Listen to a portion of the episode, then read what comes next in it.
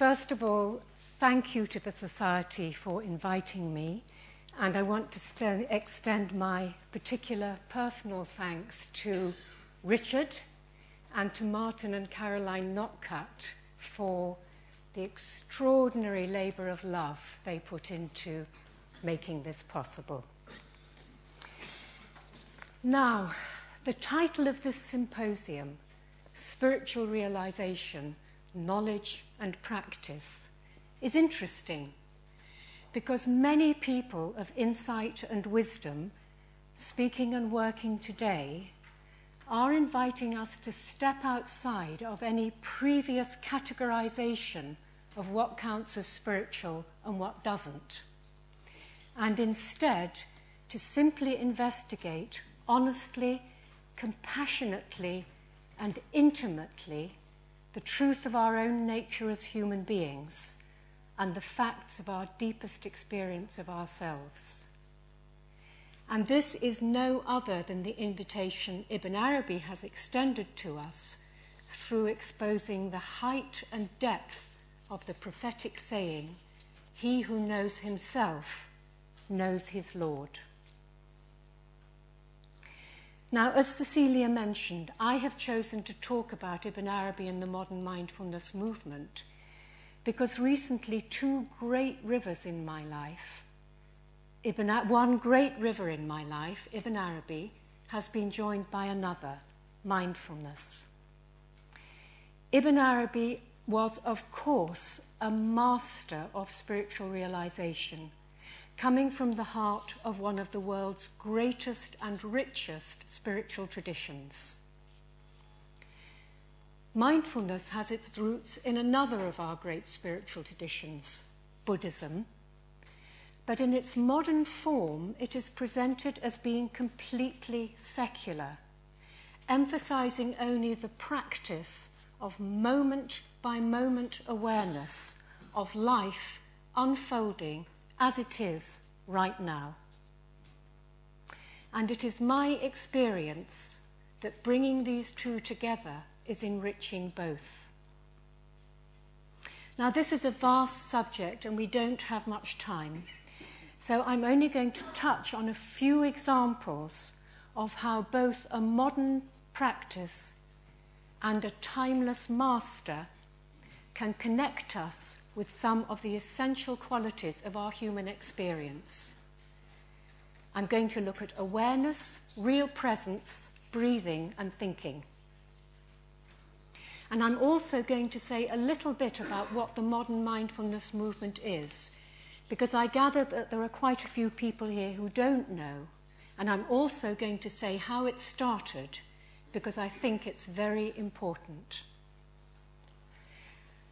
Now, I've been studying Ibn Arabi for most of my adult life, starting when I was a student here at this university many years ago.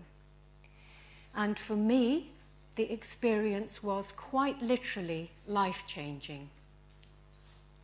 I was pursuing a postgraduate academic path, but coming across the writings of Ibn Arabi began to answer questions which had long plagued me, such as, why do I exist? What is a human being? What is life, really? And I say plagued me because not neither my physics, nor my psychology, nor my philosophy had even begun to answer those questions with the depth and expansiveness that Ibn Arabi does right from the start. So I literally changed course. My studies of Ibn Arabi were, as Cecilia said, through the Beshara School, which offers an education in self-knowledge described as contemporary, culture, culturally relevant and engaging, all in the light of the unity of existence. In the courses, and some of them are six months long, the student is immersed in the study of Ibn Arabi and others of wisdom seven days a week, combined with three daily meditations, contemplative practice, and work. In other words, the aim is to immerse with all of yourself, mind, body and spirit and soul in what Ibn Arabi exposes of the truth of the human potential. He engages us with the knowledge of oneself in expression here and now as myself, with no gaps or otherness.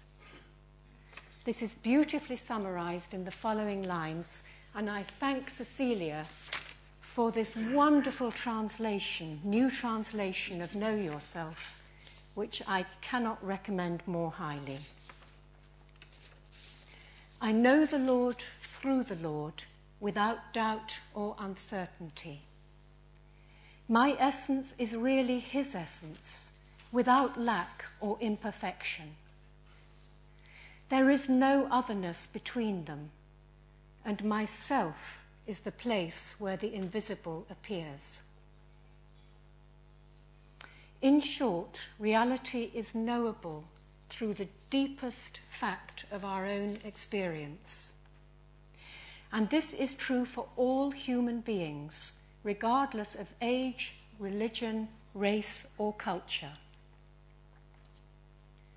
Knowable but rarely known, because we distract ourselves by thinking of ourselves as separate. And by thinking of ourselves as separate, we see everything else as separate too. Now, the quest to know ourselves according to unity has long been identified as a spiritual quest. And if we take the essential reality of the person, the uncreated, unborn, and undying reality to be spirit, then it is indeed a spiritual quest. But according to the vision, wherever you turn, there is the face of God.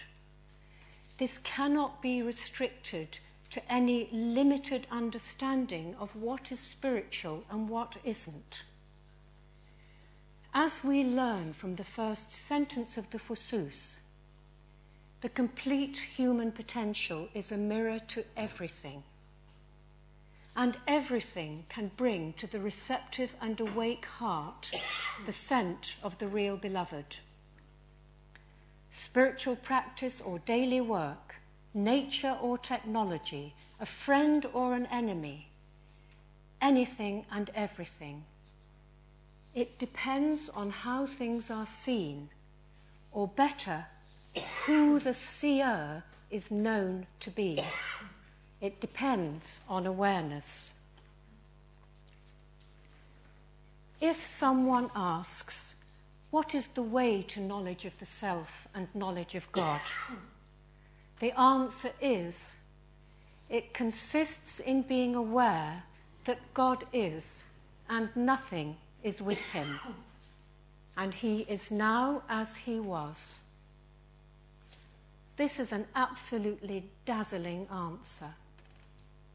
It depends on awareness. And for Ibn Arabi, this awareness is the consciousness that the one has of itself, by which it knows itself and loves itself in all its forms. And the place of this consciousness is the complete human, the Insani Kamil, again, as the first sentence of the Fusus points out. This unlimited consciousness is the root of all human awareness and experience, however limited, misconstrued, or covered over that awareness may be. For according to unity, what other consciousness is there? I want to dwell on this for a moment because, to me, this is utterly miraculous. The fact that this unlimited consciousness that the one has of itself can appear in this world as me, for example, sitting on a bus and watching the city go by, lost in a dream of ignorance.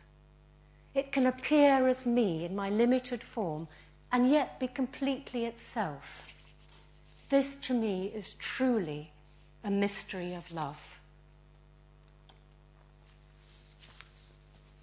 because of an innocent misunderstanding, you think that you are a human being in the relative world seeking an experience of oneness. But actually, you are the one, expressing itself as the experience of being a human being.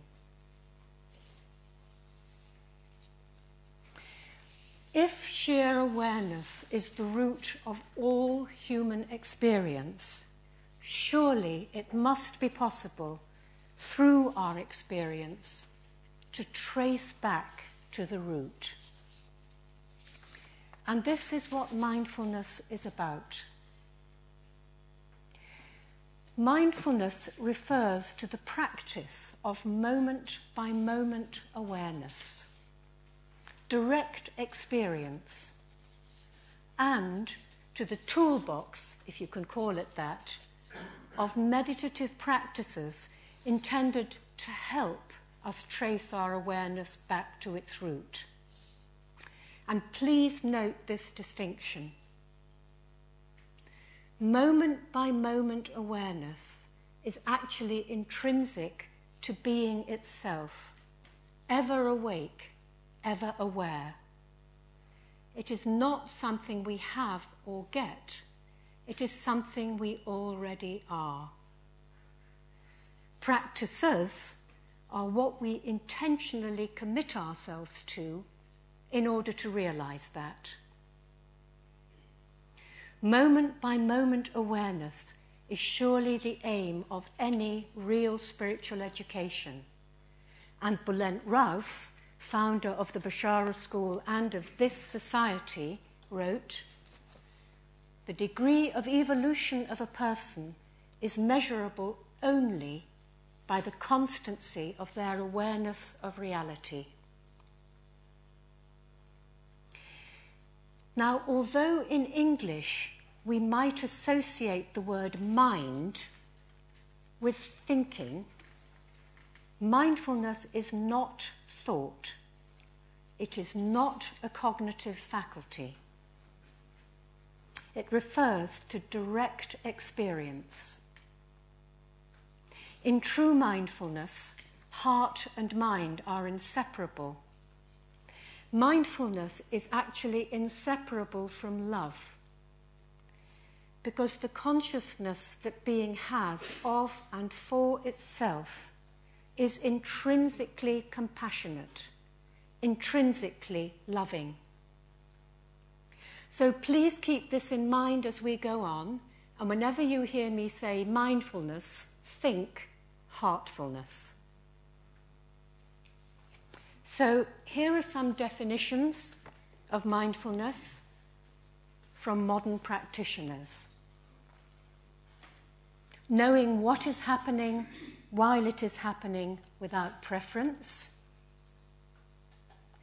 The awareness that arises when we pay attention on purpose, in the present moment, non-judgmentally, to things as they are and as if our life depended on it. Inhabiting the present moment with awareness, equanimity, clarity, and caring. A radical act of love.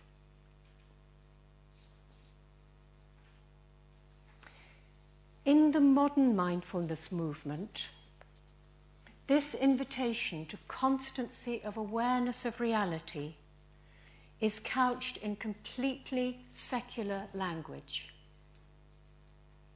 It is open to everyone, whatever their background, and it does not require anyone to have any conscious motivation towards self-knowledge or spiritual seeking. Many come to it in order to relieve unbearable suffering, as we'll soon see. People are simply invited to investigate the fact of their own awareness and to do this to whatever depth suits them. Moment-by-moment awareness is usually the hardest thing for us. Our minds are occupied with the past, the future, daydreams, fantasies, worries, anything.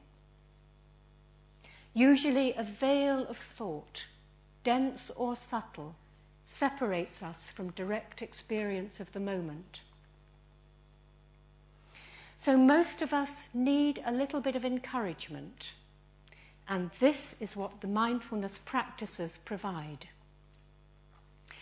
They derive from Buddhism, but they are not presented as Buddhism. They are presented simply as practices. They are concerned with the cultivation of embodied awareness, clarity, equanimity, and compassion.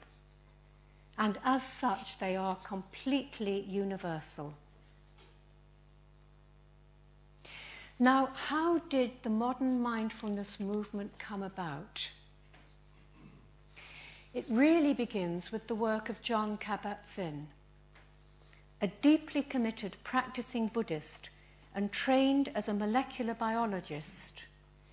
In the mid nineteen seventies, he was profoundly questioning what his in his terms, karmic assignment might be. In other words, what is my real purpose here? How can I be of service? And I'm going to read you his own account of what happened, because it's important, and you'll see why. In nineteen seventy-six, I went to work at the almost brand new University of Massachusetts Medical School. All the while, my koan about what I was really supposed to be doing with my life in terms of right livelihood was unfolding in the background. On a two-week Vipassana retreat, that's a particular Buddhist retreat, at the Insight Meditation Society in the spring of nineteen seventy-nine, while sitting in my room one afternoon, about day ten of the retreat, I had a vision that lasted maybe ten seconds. I don't really know what to call it, so I call it a vision. It was rich in detail and more like an instantaneous seeing of vivid, almost inevitable connections and their implications. It did not come as a reverie or thought stream, but something quite different, which to this day I cannot fully explain, and I don't feel the need to. I saw in a flash not only a model that could be put in place, but the long-term implications of what might happen if the basic idea was sound and could be implemented in one test environment. Namely, it would spark new fields of scientific and clinical investigation and would spread to hospitals and medical centres and clinics across the country and around the world, and provide right livelihood for thousands of practitioners.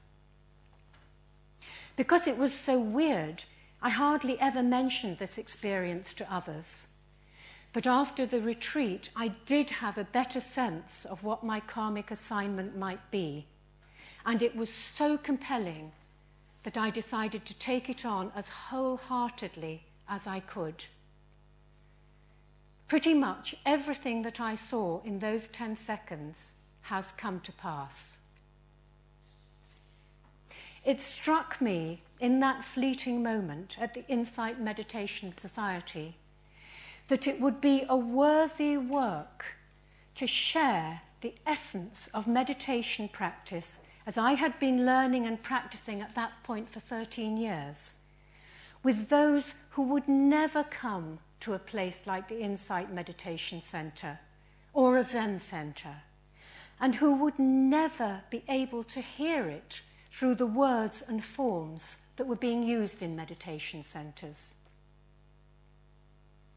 Why not make meditation so commonsensical that anybody would be drawn to it? Why not develop an American vocabulary that spoke to the heart of the matter and didn't focus on the cultural aspects of the, of the traditions out of which the Dharma emerged, however beautiful they might be. Now, Jim, what would you call that? What would Ibn Arabi call that kind of a vision? Yeah. Could you say that a little louder? Okay, a direct witnessing. Okay. And I wanted to read you this because really something real is happening. It started with a real vision of, as he said, inevitable connections and their implications. And pretty much everything he saw in those ten seconds has come to pass. He started working in the hospital with people suffering from incurable pain. He made it clear that he was not offering to cure their pain, but to change their relationship to it by introducing them to mindfulness practices. He knew the practices were drawn from Buddhism. They didn't and didn't need to. They just had to do them for eight weeks, forty-five minutes every day. The results were spectacular and humbling. Not only did the patients change their relationship to their pain, they found something that changed their lives. His approach, known as mindfulness-based stress reduction, M B S R, has gone viral and is now in widespread use across the world, both in hospital settings and as courses for the general public. People everywhere want it. It is meeting a real need and receptivity of our time. In this country, Professor Mark Williams of the Oxford Mindfulness Centre, part of Oxford University, has developed a variant of M B S R, mindfulness-based stress reduction, called mindfulness-based cognitive therapy. Although this is widely available to everyone, and without naming names, quite a number of people in this room have actually done or doing this course, it was first developed as a clinical, in a clinical setting as a treatment for recurrent depression. It is now recognised in the U K by our National Institute of Clinical Excellence as the preferred method of treatment in recurrent depression, being more successful in preventing relapse than drug therapy. And it is available on our National Health Service for clinical patients. Even a few years ago, who would have thought that courses based on meditation would be available on our National Health Service? The times they are a changin', as Bob Dylan says. So, his work has shown that if you intentionally commit to daily practice, forty-five minutes a day, for a period of eight weeks, then significant changes are observable. They obser- are observable experientially and in terms of changes to the structure and function of the brain. If we've time in the seminar, we'll go into this more. Typically, the training sessions are two hours once per week, or perhaps a fortnight, a month for three months, in which you are introduced to guided practices such as an eating meditation, a body scan, mindful movement, walking meditation, sitting meditation, all aimed at developing full embodied awareness of yourself and your environment in the present moment. You learn to work with different foci of attention: the breath, the body, sounds, thoughts, emotions, and finally to rest in what is called choiceless awareness, a vast spaciousness in which whatever occurs is seen and recognized for what it is, without distraction, grasping, or rejection.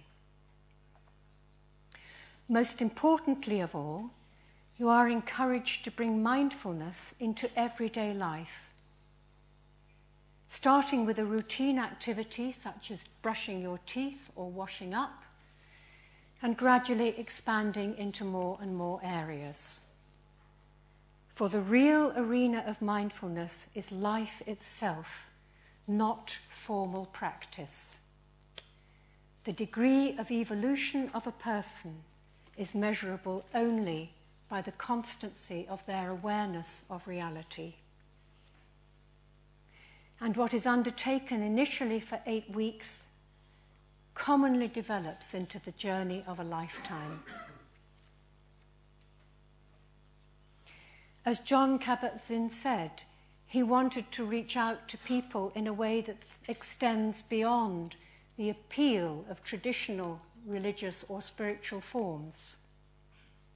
So mindfulness is not presented as a spiritual path. Its approach is much more empirical. Just do it, totally, sincerely, and with all of yourself, and then discover what you discover. And I want to emphasize the significance of this because it has two sides. One side is that, yes, indeed, it does reach out to people who have no conscious interest in spirituality. But the other side is, because it is secular, because this is a practice emphasizing moment-by-moment awareness, it can sit hand in hand with any other religious or spiritual path and not interfere with it. In fact, it can enhance it. So it can sit hand in hand with any spiritual practice that someone undertaking a different path may be developing. This is one of its great strengths and has huge possibilities for the future. Having said that it's not a spiritual path, when you look closely, it has great similarities. It just isn't called that. A rose by any other name would smell as sweet, said Shakespeare. Mindfulness can be a way of simply relieving suffering, and any relief of suffering is of benefit. But it can also be a gateway to a much deeper self-knowledge. So much depends on your attitude, the intention which you bring to paying attention, your aim in undertaking the practice. In modern mindfulness, there are seven attitudinal factors, as they're called. They resemble the qualities of the way which Ibn Arabi's saintly wife Miriam was shown in a dream: trust, certainty, patience, resolution, and veracity. And this resemblance is so interesting that I'd like to go over it in this afternoon's seminar. I'd just like to mention that one of the primary factors is what is called beginner's mind, and that is the mind that encounters everything as if for the first time, which is why I asked Cecilia to introduce me simply as the person who's standing in front of you. But I want to now just look at some of the correspondence between what the practice of mindfulness directs you to and what Ibn Arabi informs and advises us about from his degree of spiritual realization. I want to look at, quickly at the question of real presence, breathing, and thinking, not from the point of view of trying to correlate Ibn Arabi and mindfulness, because I think that would be utterly pointless, but to show how both deal with realities of our human nature, which are absolutely universal.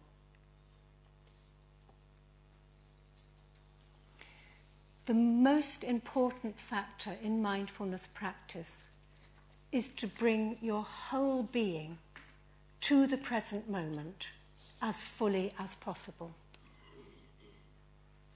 I'm sure that many of us hearing that will remember with a smile the words of one of Ibn Arabi's early teachers, Fatima of Cordova, mentioned in Sufis of Andalusia that Jim referred us to earlier.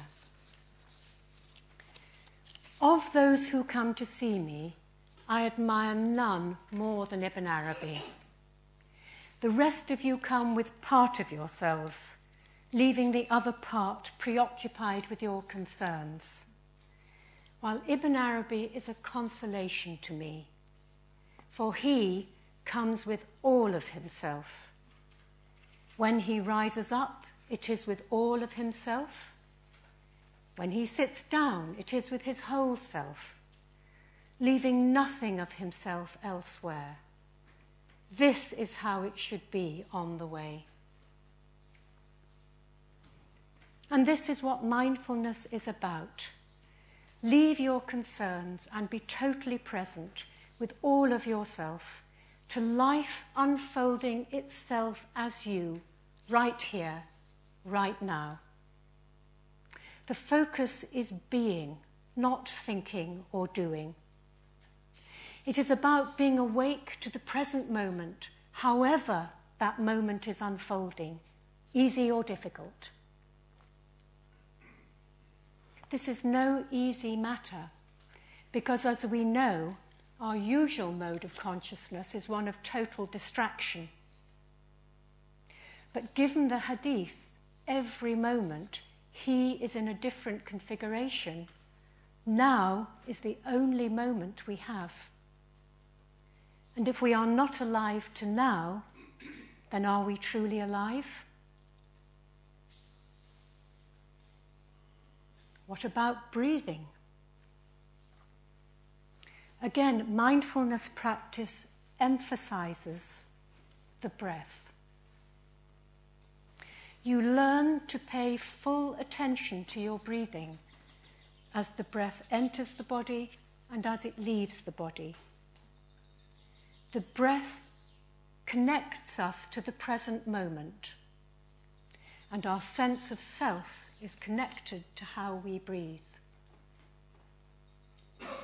Each in-breath a new beginning, each out-breath a letting go, a letting be, as Mark Williams says. This is deeply familiar territory for Ibn Arabi.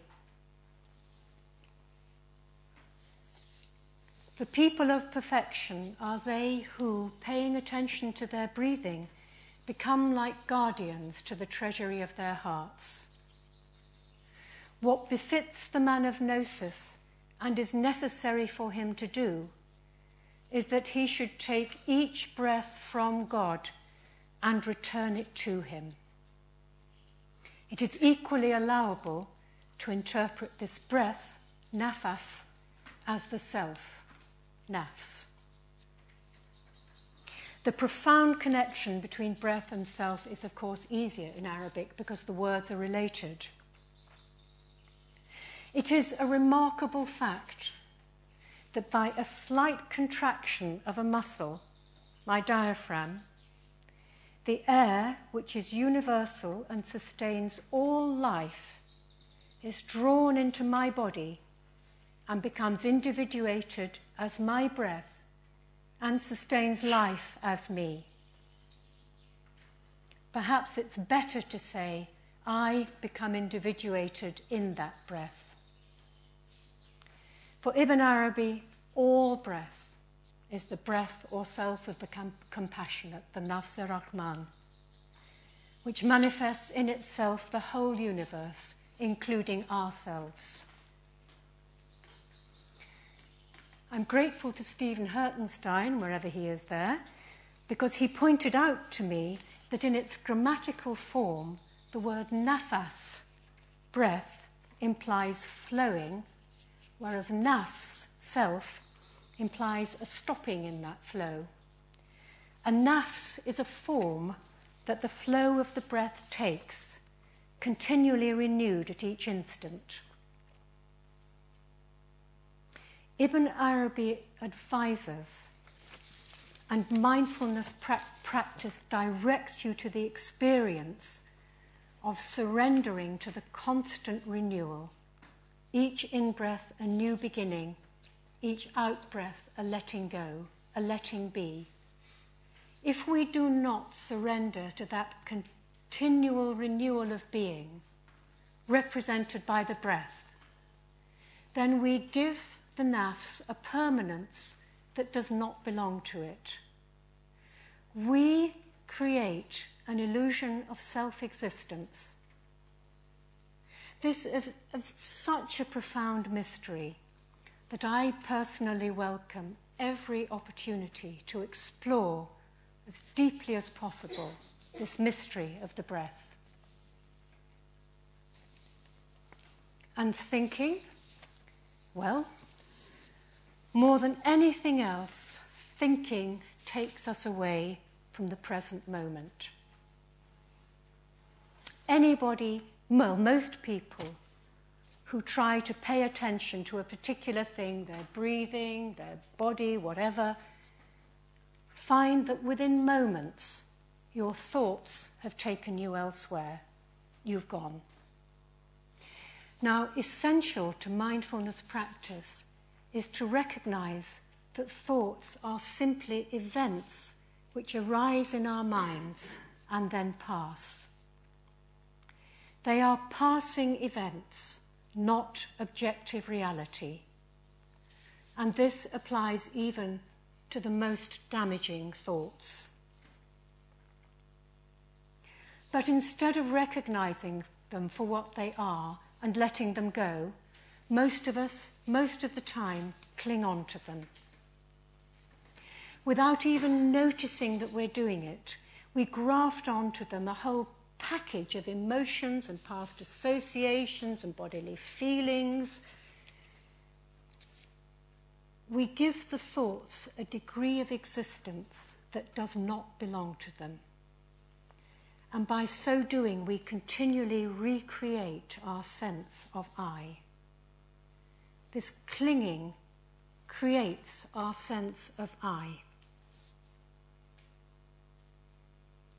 The Buddha, in fact, summarized his whole teachings as nothing is to be clung to as I, me, or mine. The kernel of the kernel, inspired by Ibn Arabi, goes further and informs us that how we receive our thoughts, what we do with them, actually really matters. If a thought, a visitor from heaven, arrives to find a place of reception that is preoccupied, full of its own concerns, then the thought takes on the colour of that concern. And this colouring determines the place to which the thoughts return, and the thoughts wait for us there until we're asked to account for them.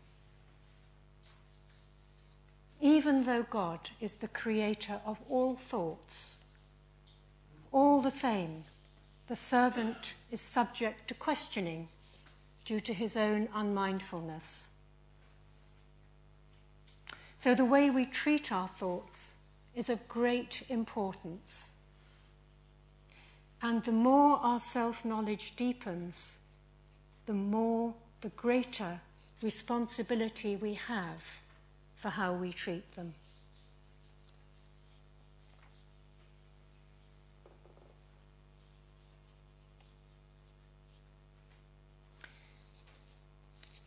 I had, I think I'm running out. Am I okay for time? Yeah, you're right. Okay for time? Okay. Um, in mindfulness, you are encouraged to really recognize the distinction between awareness and the forms it takes. And these forms can be anything: bodily, sensory, mental, psychological, spiritual, all are forms of awareness. So, for example, if you find yourself feeling angry and you're aware that you're feeling angry, then you can ask yourself, is my awareness of anger angry? And you find that it's not. So you distinguish between the I who is aware and what that I is aware of. You distinguish between the subject and the object. But subject and object can also dissolve into pure, undivided awareness. For example, when I taste an apple, but really taste it, subject and object dissolve. There's no me tasting an apple. There is just pure tasting. Awareness meets itself, knows itself, and loves itself as that tasting. The love to be known has been realized. And this degree of loving to be known can only happen here, in this world, where there are apples and people with taste buds. This is the shattering of the ordinary to which Ibn Arabi refers. When each moment is recognized as an instance of the love of the one to be known in forms, then nothing can ever be ordinary. Moving a finger is extraordinary. Taking a step on this earth is extraordinary. Life is extraordinary. Only in our ignorance do we see it as routine. So to conclude, why bring Ibn Arabi and the modern mindfulness movement together? I would like to suggest two possible considerations, one more individual, the other more collective. In classical Buddhist teachings, the word mindfulness has three aspects: awareness, mindfulness, and care. Awareness is being aware of what is happening while it is happening. Mindfulness implies a mind which is full, mindful. That is, a mind which is remembering its original purpose. In Buddhism, of course, this remembering is firmly rooted in Buddhist values and teachings. To me, a remembering rooted in the wisdom of the Seal of Saints is something wholly to be welcomed and explored. Ibn Arabi shows us what awareness is aware of, when that awareness, awareness is the love and knowing that being has of itself in all its plenitude. And he shows us ourselves, who we are, where we come from, where we're going. I mentioned earlier the importance of your aim in undertaking mindfulness practice. I suggest that when the mind is full, in this sense of having integrated what Ibn Arabi shows us of the uni- unity of existence and the complete human potential, then your aim is directed towards realization of that and guided by it. And equally, as the practice of mindfulness aims to wake you up to life. And as Ibn Arabi didn't write about mindfulness, he wrote from it. It is my experience that the mindfulness practice also helps to wake you up to the texts in a new way.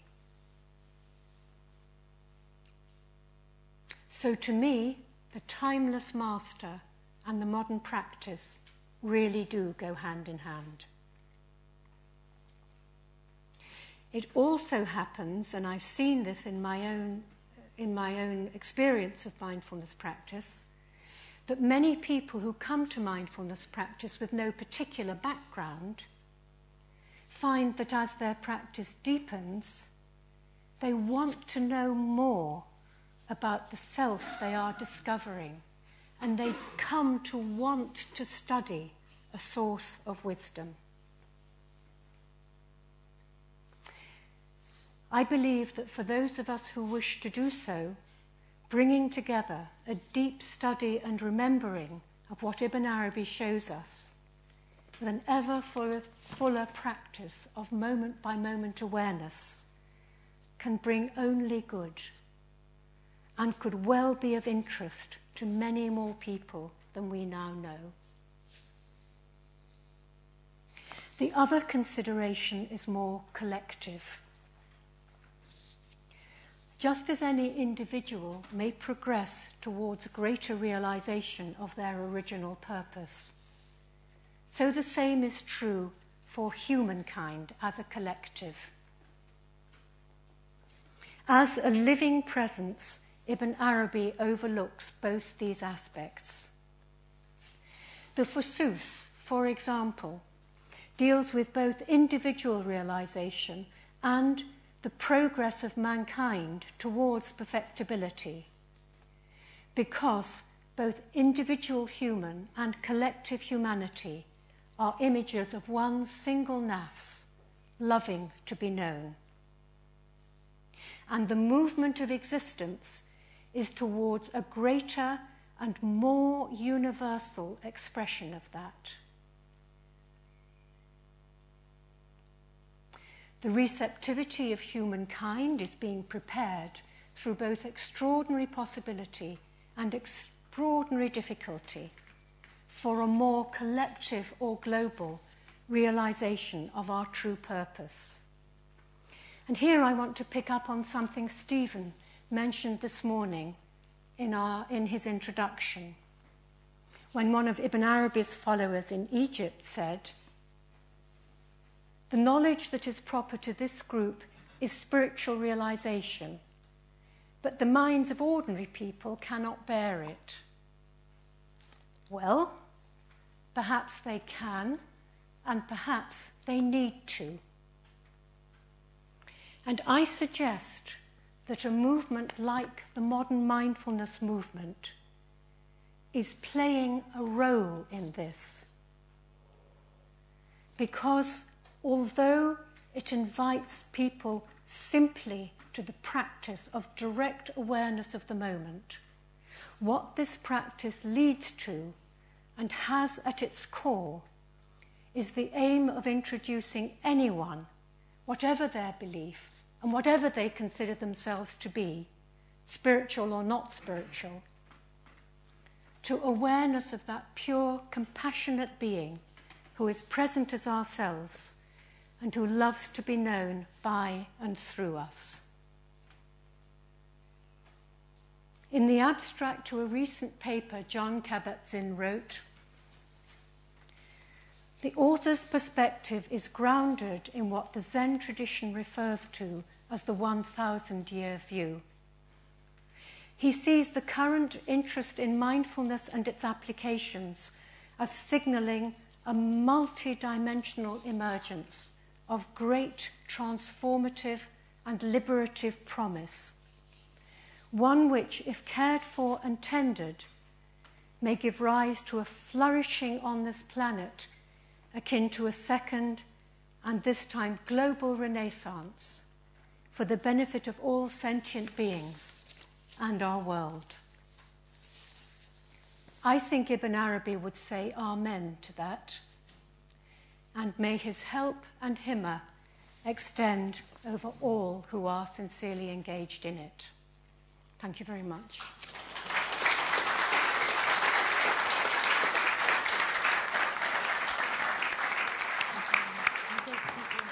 I'm sorry it's longer than I